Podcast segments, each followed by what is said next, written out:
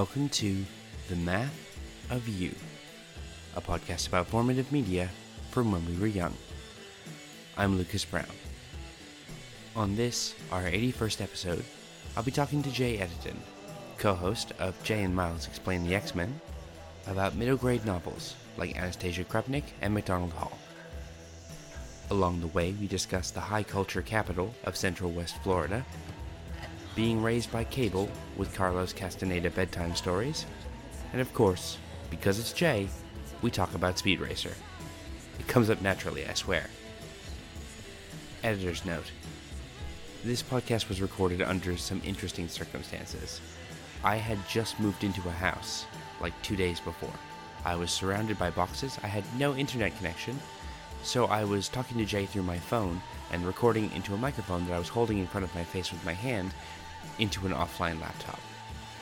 As such, my levels were kinda garbage. I was blowing out all over the place. Hopefully, it doesn't distract you too much from a very enjoyable conversation. We join this conversation already in progress.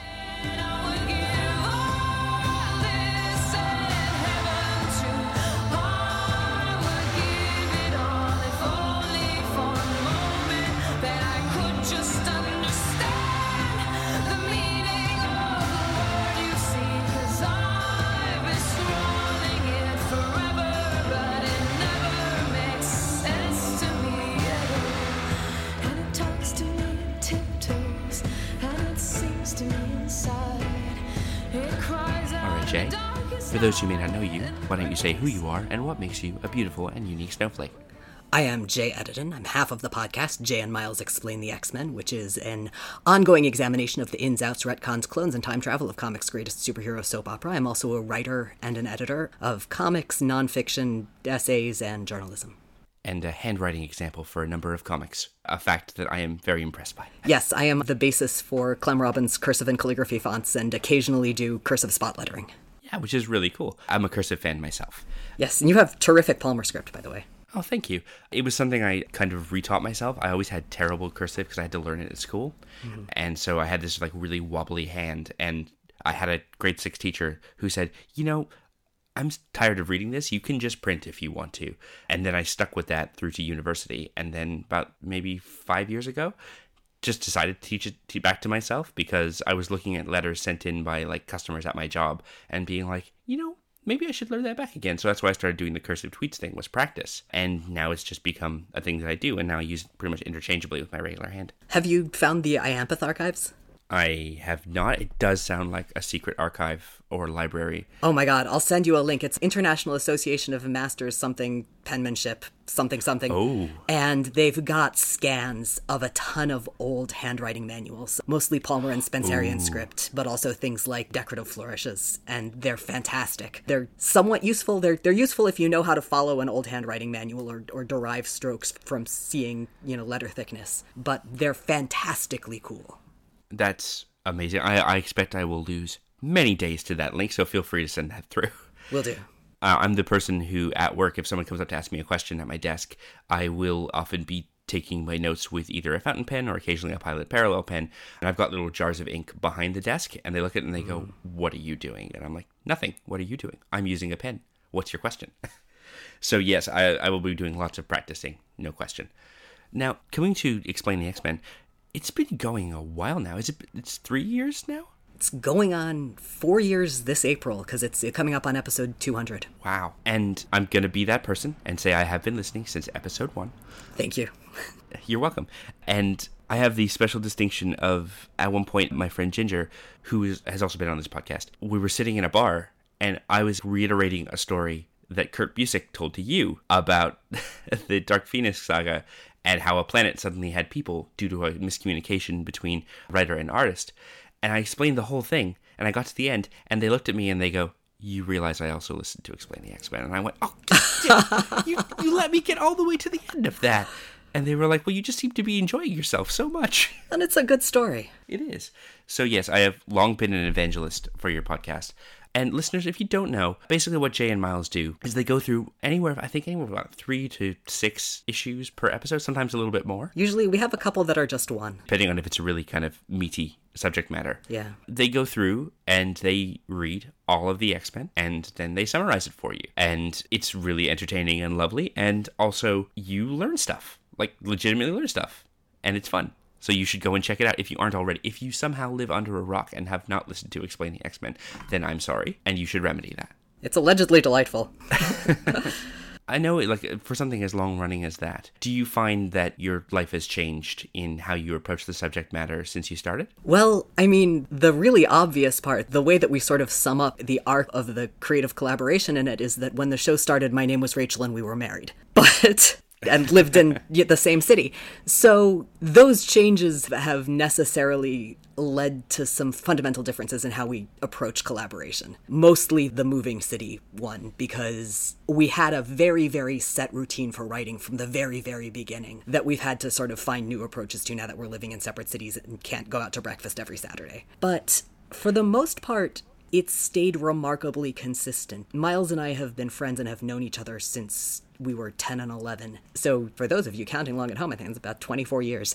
And we've been talking about comics and explaining them in stereo to hapless friends for a lot of that time, and doing research together, and doing things like taking trips together, or moving together, or making major life decisions together that have necessitated a lot of collaborative research. And the two things we did before the podcast and the reason we decided to start the podcast were making a zine together and then producing an Adventures of Pete and Pete reunion show together. So by the time we started the podcast, while there was stuff to iron out, we had a pretty solid collaborative dynamic, at least when it came to the show's content and writing. Yeah, and I remember I've actually asked you at one point about, you know, outlining versus writing mm-hmm. because from the amount of content in the show, it feels like it would be incredibly written. And you've informed me that that's not the case, that you often just go from an outline and a lot of that comes out kind of in the booth or in the conversation.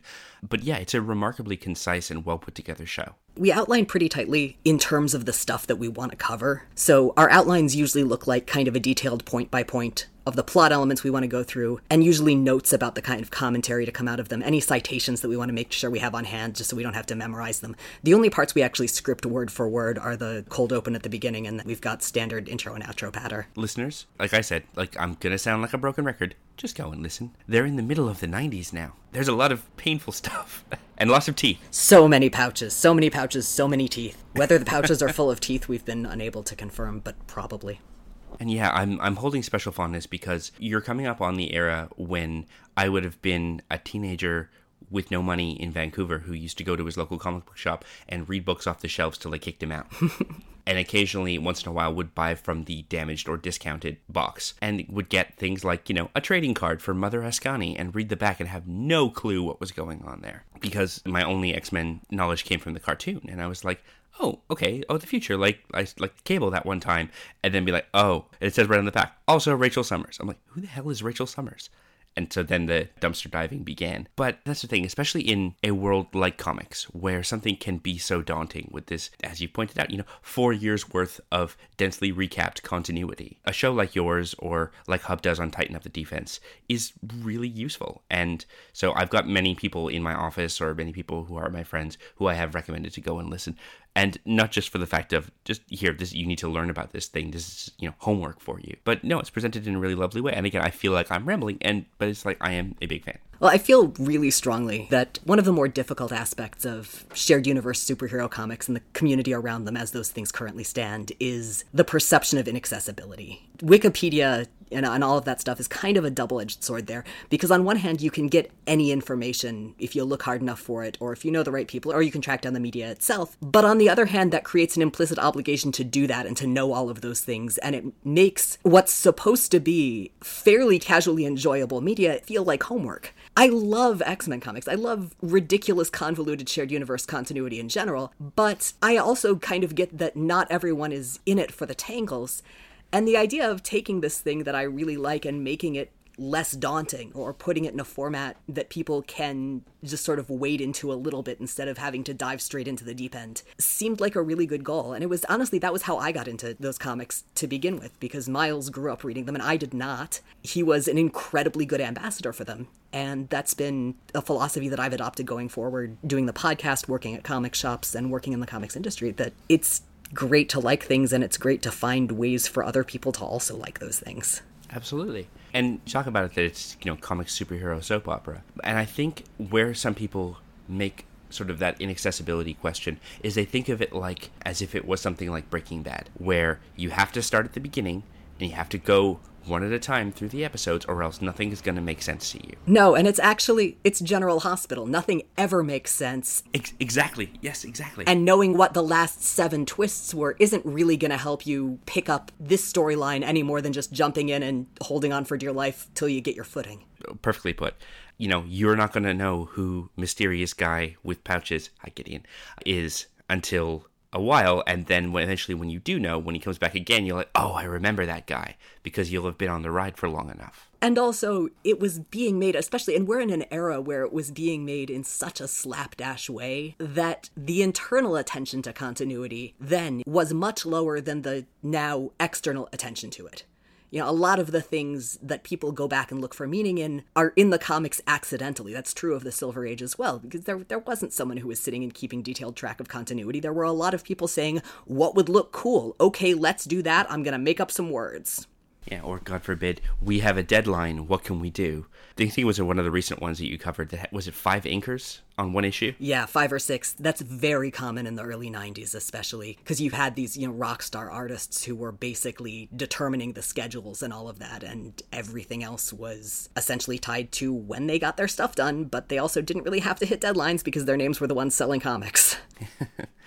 Yeah, it's funny, and I'm actually going to put on my old person grump hat for one moment, and then I'll take it off and return to my usual self. I went to a local comic book shop that's near my work and bought a blind pack of 10 Batman comics because they were like, oh, hey, we're clearing out, you know, 10 bucks gets you 10 issues randomly from the last five years. Mm-hmm. And I'm like, what the hell? Cool. I have 10 bucks. You know, I don't mind having five floppy issues. You know, I leave them in the team area when I'm done. People read at work, no big deal. And so I picked them up and they were 10 random issues across the new 52 various series. And i read them all and i can tell you not a single one of them made sense out of context. Yeah. and it's that you know every comic should be somebody's first situation and i mm-hmm. don't know what i would have done if any of these were my first comic. Like even knowing what i do and listening to a lot of sims related media and therefore you know getting a lot of secondhand batman i still had no fucking idea what was going on. Oh man, Secondhand Batman would be a good title for something. but yeah, I think that's a byproduct too of writing in arcs rather than endless serial writing because people see stories as having a beginning and an end. And while you could trace arcs in older comics, and when I say older, I mean like up through the late 90s, early aughts, so well, well, well into the modern age, there was a sense that any issue could be somebody's first, that they weren't going to look for the first issue of this or that story arc. And now things are paced around collections, and so there's a sense that you're going to have stories that come in four or five issue blocks, and you can pick things up at the beginning of one, but you can't really jump into the middle. Yeah, and thinking back to that kid in the comic store that I was, like I would look and it would be, oh, it would be number four of five, and so I would shift to the left and go down one and be like, oh, here's number one of five, and I would keep going. Of course, it would be a different comic because, again, it was the 90s.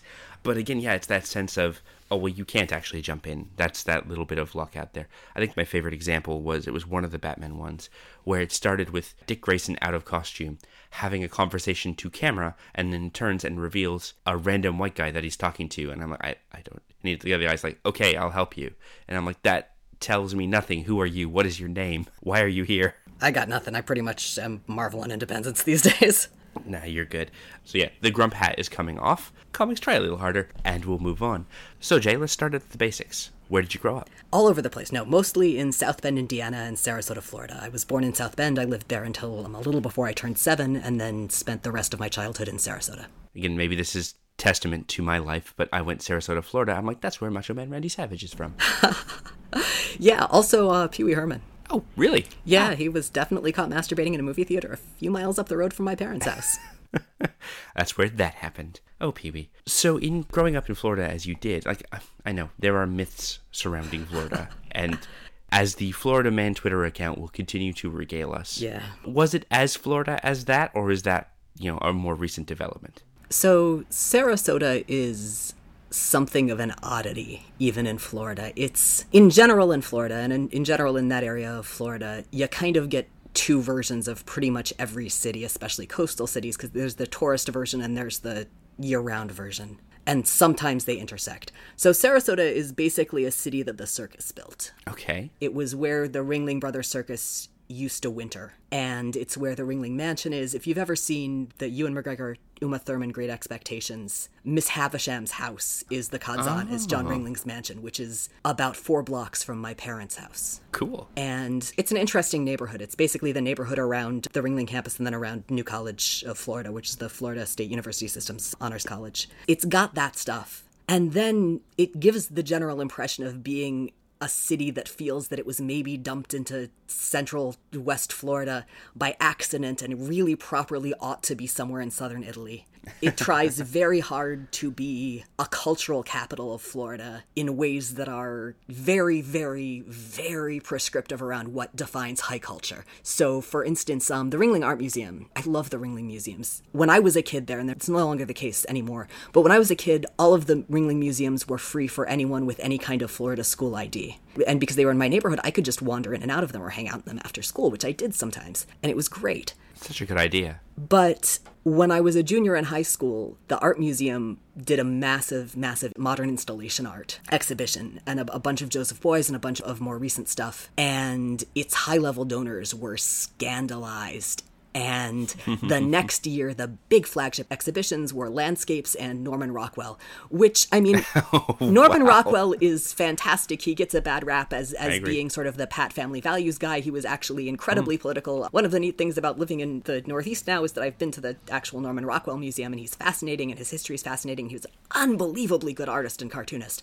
Very, very good. Yes. But he's also very, very safe when it comes to putting together an exhibition. So Sarasota had that, and it had heavily subsidized youth opera and youth orchestra programs. I was in the youth orchestra, but also incredibly poorly funded schools and incredibly poorly funded arts in schools. It's one of the last kind of central enclaves of the old school, very socially progressive, but very financially conservative Republicans. It's a weird set of contradictions. It's also one of the most segregated cities in America that isn't or wasn't officially and isn't functionally a sundown town. It's an odd, odd place to grow up. You mentioned you were in youth orchestra. What did you play? I played violin for, God, for about 10 years. Everyone that I know that has played the violin either loves it or hates it. Do you fall into either of those camps? I mean, I like it. It's a good instrument. When I went to college, I bought a cello and taught myself a bunch on that and like playing it a lot more. Somehow that entirely fits with my view of you as a person. It's like I bought a cello and then taught myself to use it. yeah, no, the cello was sort of my experiment in seeing if I could enjoy doing something without obsessively getting good at it. Oh. To which the answer was yes, but only as long as I had access to soundproof practice rooms. I was a very short-lived alto saxophone player, so anything more complicated than that always kind of mystifies me as a childhood instrument. I played clarinet for a few years too. Well, then you'll understand that I didn't go further with the alto sax because I didn't know how to tongue the notes, and no one taught me, and so I just like slurred my way through various Sousa marches until they were said, "Okay, you're allowed to play the drums now." Oh man. Cool, wonderful. That's what I wanted. I was dubiously lucky there in that my mom was an incredibly accomplished alto and tenor saxophonist as a kid, and so when I started on clarinet, could basically tutor me in addition to my taking lessons. Oh, that's really useful. That only lasted a couple years. Which we can sidebar briefly mm-hmm. because you mentioned your mom, Yeah. and I must mention the viral sensation that is your mom's cable cosplay and your Hope cosplay. to be fair, mine is pretty much an accessory. The thing that, that actually went viral was, was Mama's cable. And you said was that her first cosplay? It was, yeah. It was her first convention, actually. Wow. Yeah. So, what was her experience with the convention as a whole? Like, was, was she down with it, or Oh, she had she had a really good time. So she follows comics culture basically through me and the stuff I work on. This was the first time she'd been to a convention. She was really excited about it. I talked her into cosplaying Rule 63 Cable and Hope with me because basically my mom is Cable. Um, I mean, you, you saw the pictures, but I did. But It's she's also um, she's she's a middle school teacher, but she's also a diehard biker. And she is not a gun owner. She's very, very anti gun. But I feel like, in terms of parental figures most likely to survive in a post apocalyptic future, like she'd do pretty well.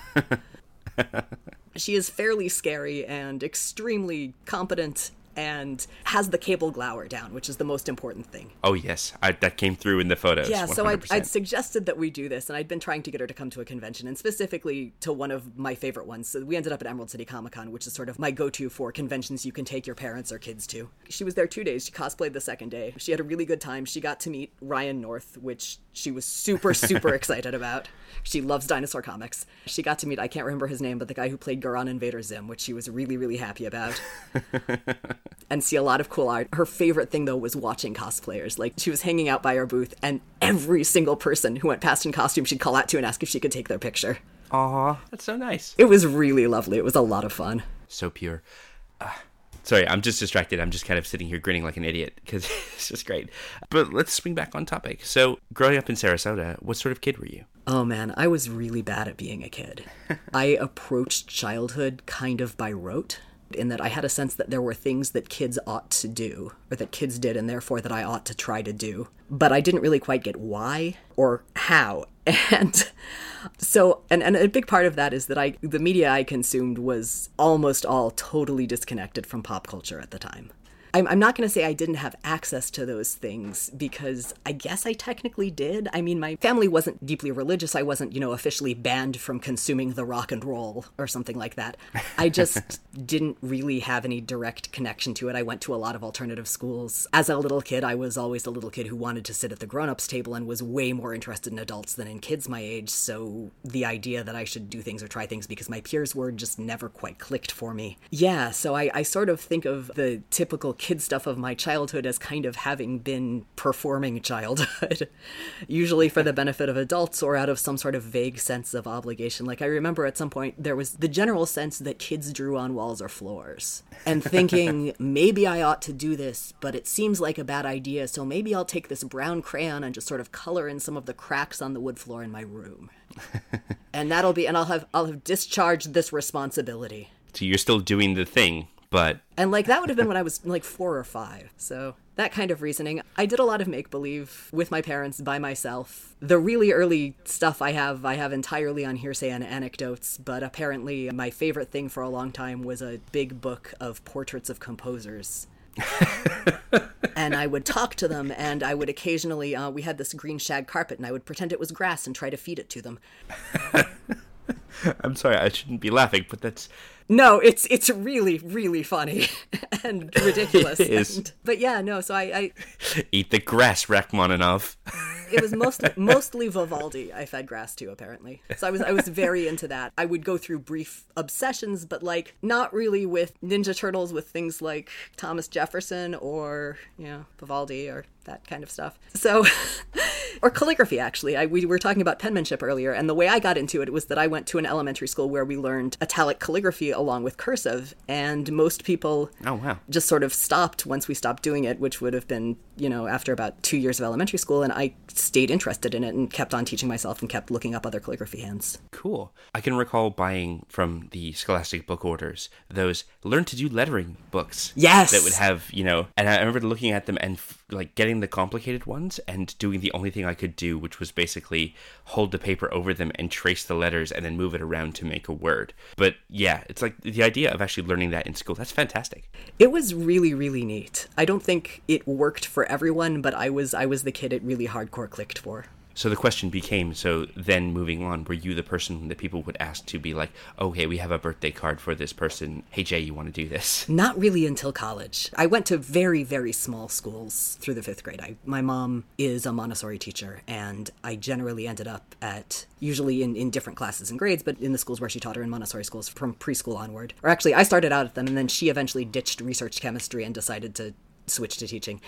Yeah. Again, More cred to your mom. Your mom sounds really cool. She is. She's fantastic. And then I went to, for sixth through the end of high school, I went to a public school, but it was a magnet school for the gifted because more fun Florida education stuff. I believe at that time in Florida, um, gifted and talented technically qualified as a learning disability. Oh, For funding purposes, Sarasota had decided that it made way more sense to cut all of the gifted programs from their district schools and just have one magnet school that was basically a prep school, but with crap electives because it was so small. Like, I, I graduated in a class of 98 and we had, you know, two language options and stuff like that. And I, I have conversations with friends who went to normal schools and they're just like, really? but yeah, and like three different arts electives, and that was pretty much it. And a lot of AP classes.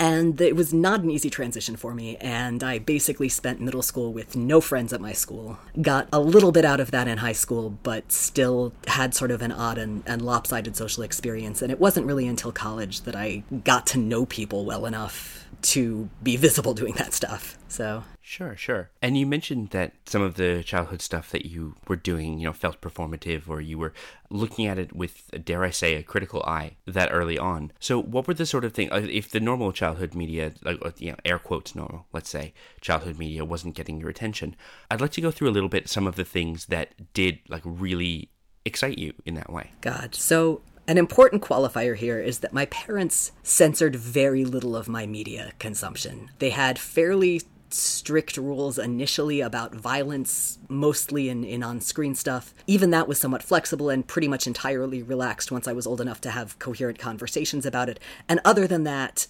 basically, if I could understand it, if I could consume it, I was allowed to. When I was in preschool, I got really, really into my dinner with Andre.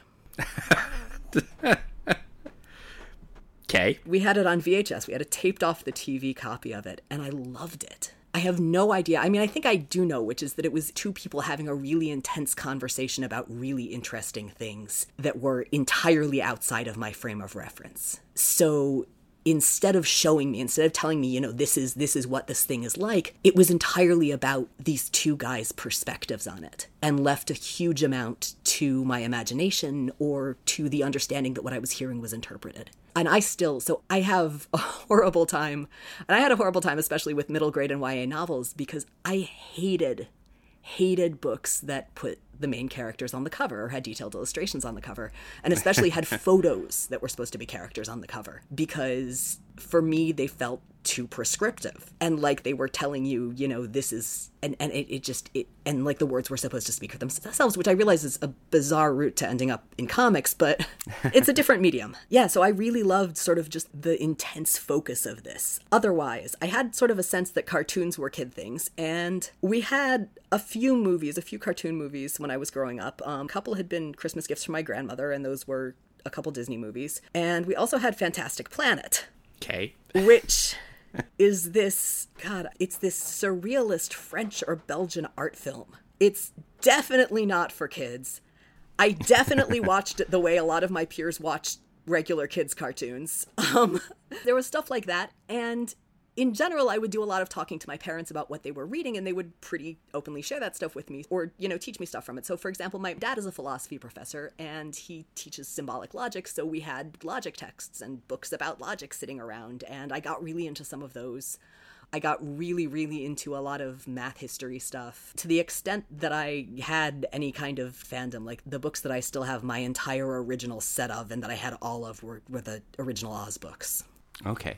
I know we've spoken before about Anastasia Krupnik. Yes! I, I would Oh think my that would, God, yes. That would fall directly into the you know photo on the cover stuff, but I know that jumped around depending on the edition. Yeah, so the editions that I started with had illustrated covers. Ah, there you go. I loved those books so much. I occasionally meet someone else who grew up on them or read them, and it's always this moment of sort of intense connection just because they were such a specific experience and they were such a cool and rare thing to find, which were books about, well, about a kid who in a lot of ways was kind of like me, who was, and at, at that point I was still female identified, who was this, this, this girl who was nerdy in ways that They were about this girl who was nerdy in ways that involved not necessarily the specific media she consumed or being, you know, performatively awkward, but just in terms of how she interacted with the world. And, you know, she was from a mixed Christian Jewish family, and her dad was a college professor, and she really loved words and language and poetry and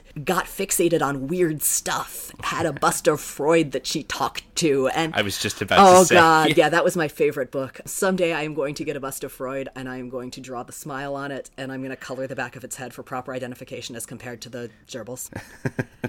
but yeah, no, I loved those books so much. They were relatable in ways that very, very few books with protagonists my age were. Yeah, and I could very much see that Anastasia Krupnik thing of right, this is a thing that I've decided I'm doing. Yeah. Right. Now, what can I? Yeah, without any frame of reference or anything, you know, that says, "Oh, this is why this is a thing I'm doing." It's like, no, this is a thing I'm doing, and I'm going to do it as hard as I can. Yes. Yes. Those weird and weirdly specific fixations and the not quite relating to peers, but also very much having a foot in your parents' world and, you know, having a day off school and going to your dad's classes and sitting in the back and things like that. yeah, it's fantastic. And this may not have been the same time that you were reading this, but we have had momentary moments of joy on Twitter talking about the Macdonald Hall books as well. Yes, those overlapped for me pretty considerably. I think I was reading them around the same time. But yeah, yeah, those were a lot of fun and those were those were books that were in my elementary school library and I read I think almost all of the novels in my elementary school library, so mm-hmm. I read them. And I sort of think of those as living under the umbrella of hijinks books along with stuff like The Great Brain. They are hella hijinks yes, books. Yes, they are tremendous fun. I came into them because Gordon Korman's a Canadian author, mm-hmm. and as such, you know, you were pretty much handed them around third or fourth grade. I had several friends who were very, very much into them, and so we would pass them back and forth like we were, you know, sneaking each other cigarettes in prison. Specifically, there was No Coins Please and I Want to Go Home, which are two non Macdonald Hall Gordon Korman books that were the first books I ever read so much that they fell apart in my hands. Wow. I was crushed because I hadn't realized a book could do that. And I felt really bad, like I'd read it wrong or something that would make it fall apart like oh, this. man, I think mine was probably The Hero and the Crown by Robin McKinley. And the thing is, I wanted to ask you, as an editor, mm-hmm. you know, what your opinion on something. So, do you know what Gordon Korman has done with those books recently? Um, I have watched a couple of the TV adaptations the movies. Okay. Is that what you're no, no, this is something actually a little bit different. Mm-hmm. What he's done, in order to keep them current for modern readers, he's gone back and he's updated the references to technology. Interesting. Specifically. So he's gone back, for example, in The War with Mr. Wizzle, where he had like a punch card computer yes. and a system that would, you know, run the equivalent of an early Excel software and would do things like cut off Wilbur's name to Wilbur Hacken has changed it to, oh, now he's written a proprietary software that runs on the school computers because it seems absurd that a school would not have a computer now.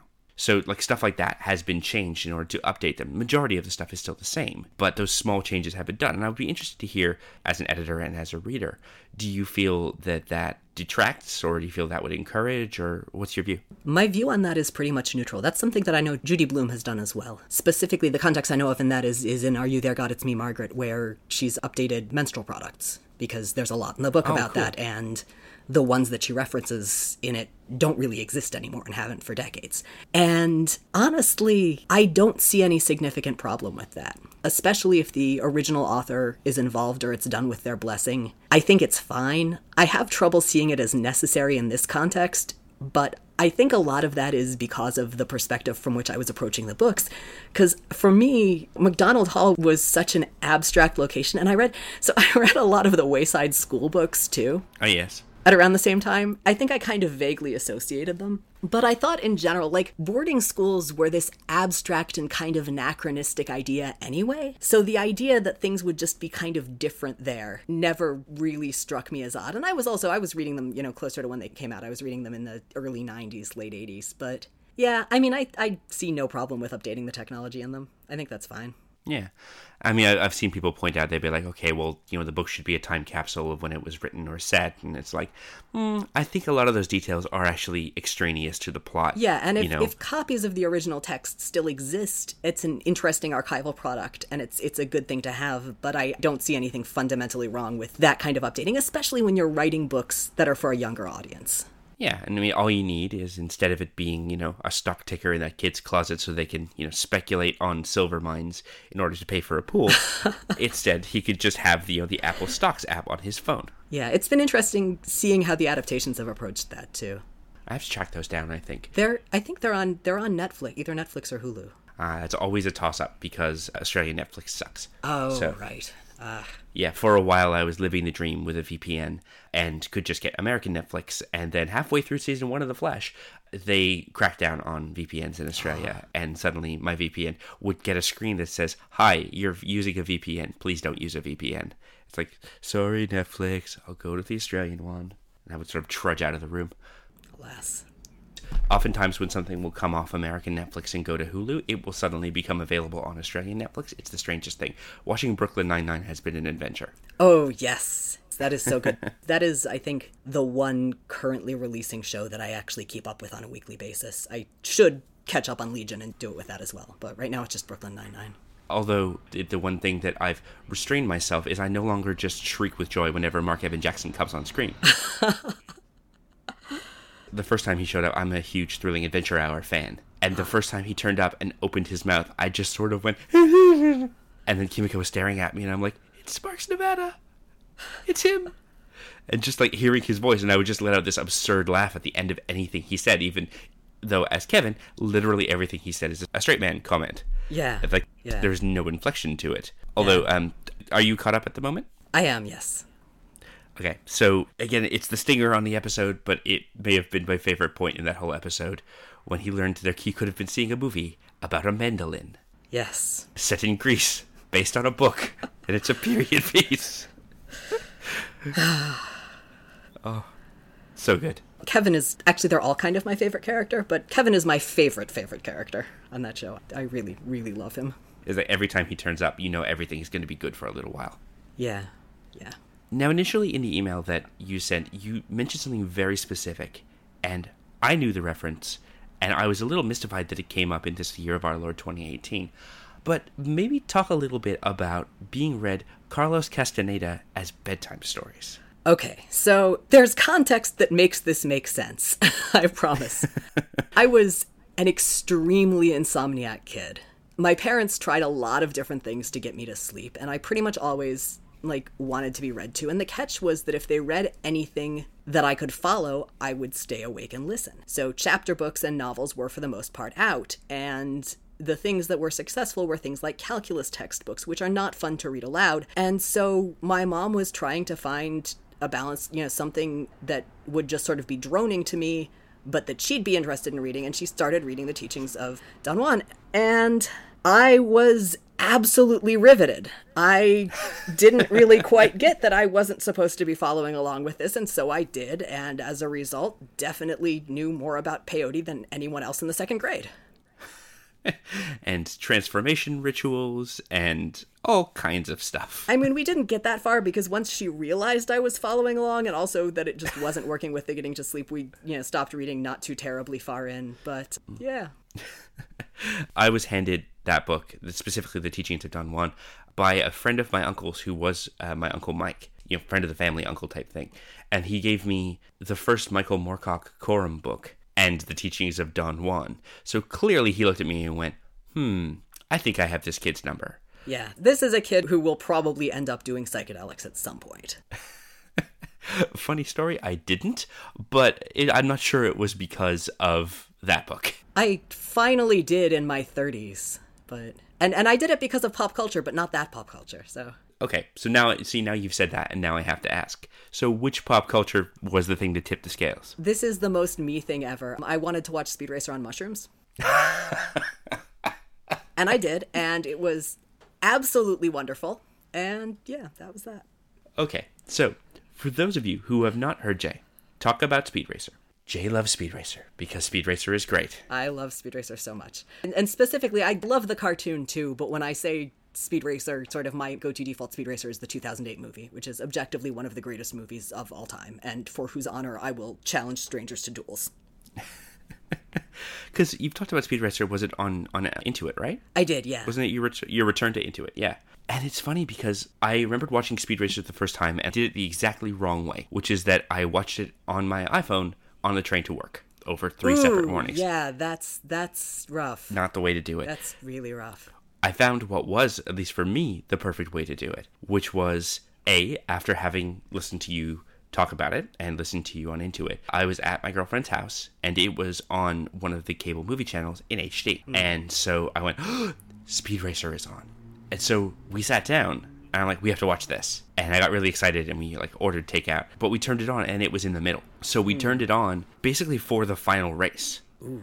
And then the movie started over because that's the way it goes on some of these channels. Okay. And so we got to see it almost like as a flash forward and get to see the big payoff and the really well shot, kind of fraught situation, you know, where he has to jumpstart the car by feel. Oh, that's really interesting because so much of the movie has those time jumps in it, but at the same time the arcs are so distinct. That's oh man, I really I like the idea of starting it at that sort of any of the different act breaks and then looping. And then when you start over, you suddenly get the context for those things. And that gives, mm-hmm. especially the beginning of that movie, and I'm sorry, Jay, I'm going to say a negative thing about Speed Racer. It's okay. the bit where he has to go and you know gets the tour of the facility and just there's about maybe 20 minutes there where it's a little bit of tough going there's a, mm-hmm. a lot of stuff getting thrown at you before you get to the joys of the races again because like speed the movie is really only interested in the races because the races are the best part Yeah, well, it's in it's in a fantasy world where pretty much everything is organized around cars and racing.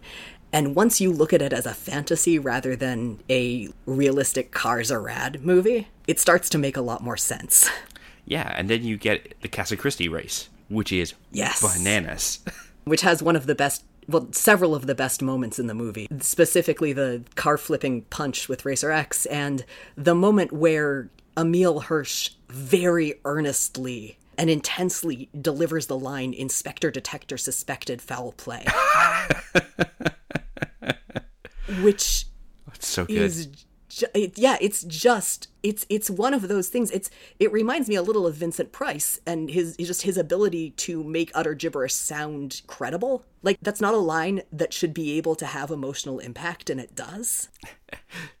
Coming back to brooklyn 99 for a moment you have ray holt talking about the giggle pig task force. Yes. And at no point do you question the absurdity of that statement. Oh yes. Yes and Kwazy Cupcakes I will not pronounce the W, and then he does. yes But no, Speed Racer is yes is and thing is watching it with you know the equivalent of popcorn and cheering at the screen. It's great, and I still stand by it. You know, he's racing Rex's ghost and letting it win, and I'm just like, ugh, ugh, it hits me. It hits me right in the right in the stomach. It's just a little bit perfect. Yeah. The weirder parts of it, and especially, I know the montage you're talking about at the facility tour. If you've watched the old cartoon recently, like not as a kid, because the stuff you watch as a kid gets colored by perceptions and memories from then, it'll make a lot more sense. Because that is very much the pacing and surreality of the cartoon It makes sense. Yeah.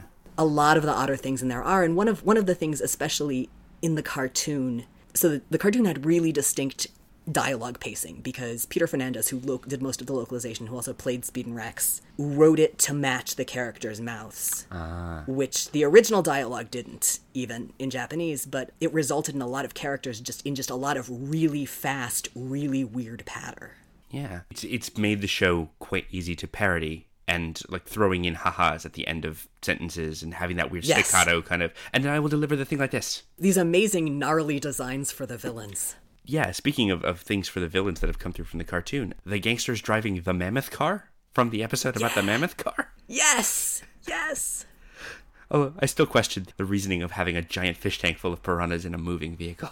you know, again, it's fantasy logic. It's in some ways the narrative equivalent of running around with handfuls of matchbox cars yelling vroom. and the same level of elation, and there's a lot you just sort of have to be willing to take on faith with it. And the thing is, that's true of any of the Wachowskis' movies. Oh, totally. And that was true of The Matrix. But in 2008, when Speed Racer came out, people weren't used to accepting that degree of immersion and accepting that degree of suspension of disbelief in anything that wasn't also presented as like dark and gritty.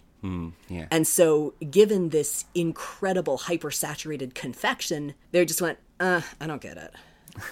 Yeah, and especially being like, in my view, the wrong view of criticism, which is like, if you can pick something apart and find something wrong with it, it's therefore a bad thing overall. Yeah. And it's like, no, it's like that's saying that, you know, the examination of something destroys it. It's like, no, there's joy in that. Yeah, I mean, I think as a critic, I feel strongly that the value of criticism and the point of criticism as a discipline, not as in, you know, criticizing something, is to foster an informed conversation. It's not necessarily to find the flaw or to prove a thing. It's to present a perspective that's informed, that's thoughtful, that's, you know, expressed in ways that involve framework and frame of reference and knowledge and certain degree of recognition of, of cultural standards that it's it's going into. The biggest point of it is is to be a conversation starter not to say i have judged this and found that it deserves this letter grade from a to f. I hate that stuff and you know what? I actually think that's a really nice place for us to end it on.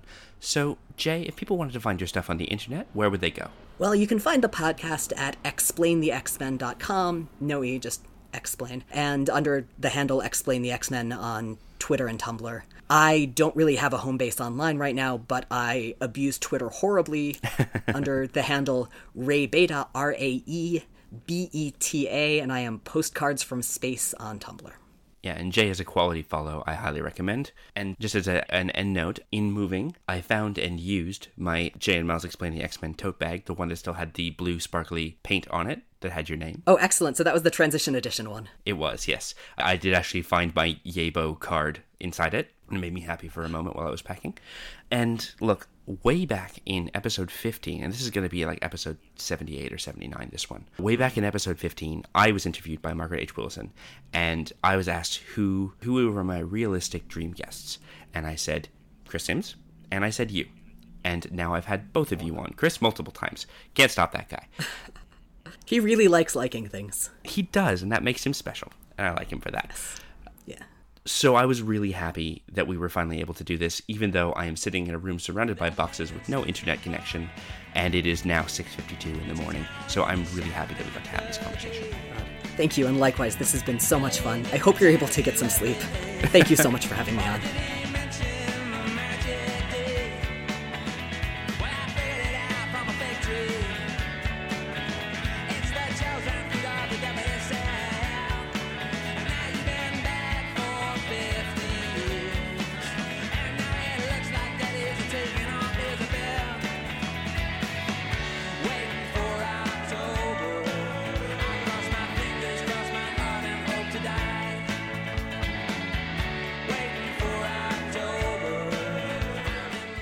You very much to Jay Edidin for his time.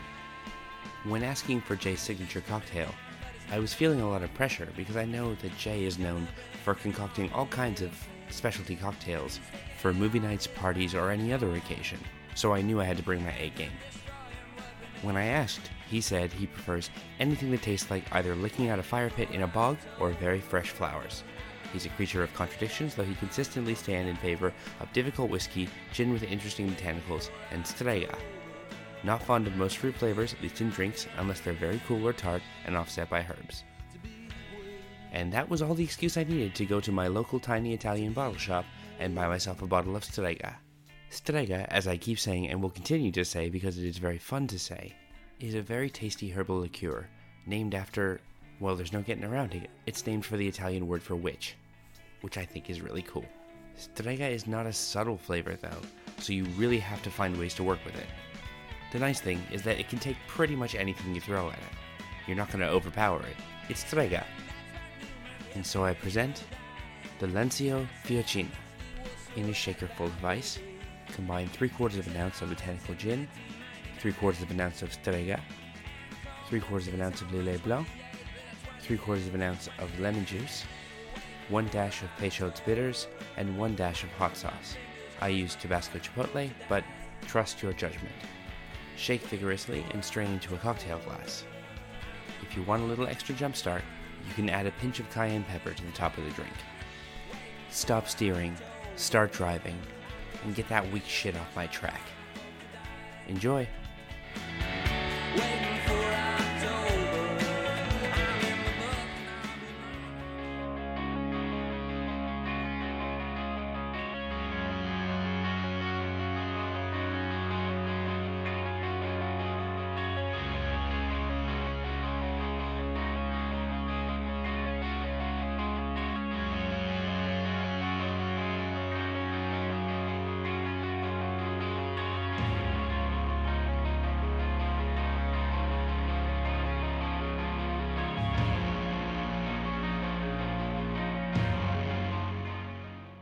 The Math of You is recorded in Leichhardt, New South Wales, Australia, and is written, hosted, and edited by yours truly, Lucas Brown. New episodes are released every Wednesday evening, and if you'd like to be a guest on the show, simply send an email to themathofyou at gmail.com and tell us what you'd like to talk about. You can follow the show on Twitter at themathofyou, and you can follow my wacky adventures at Lokified, L O K I F I E D, on Twitter and Instagram.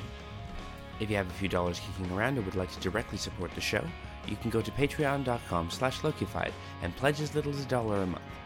Or you could pledge as much as you want. You could drop like a grand. I would really appreciate that and probably use that to pay for a chunk of a new laptop. Patrons get bonus cocktail recipes, physical mail, and I would just really appreciate it a whole bunch, even if it's a dollar. If you'd like to support non monetarily, you can go to Apple Podcasts in the country of your choice and leave a five star rating or write a review. Both will help people find the show, and I'll even read out the reviews. Won't that be nice? If you like the music I play on the show, there's a Spotify playlist for that. You can go to bit.ly slash the math of you with capitals at the beginning of each word to find a Spotify playlist with every song I've ever used going all the way back to episode 1. That's 81 episodes of music, and something like 17 hours straight, including this song. I don't actually know how to pronounce the title. It's by Russian Circles, and I really like it. It's got a real Mogwai kind of vibe to it. I update the playlist every week when the episode goes live, so make sure you subscribe to get new music in your ears. Next week, I'll be talking to. Well, here's the thing. Next week, Megan Bob is going to be talking to me. You see, when Megan Bob was on the show, she specifically said she wanted to interview me and ask me about things just about myself or about formative media or about how I do the show. And I said yes. So tune in next week to hear more about me, I guess. Join me, won't you?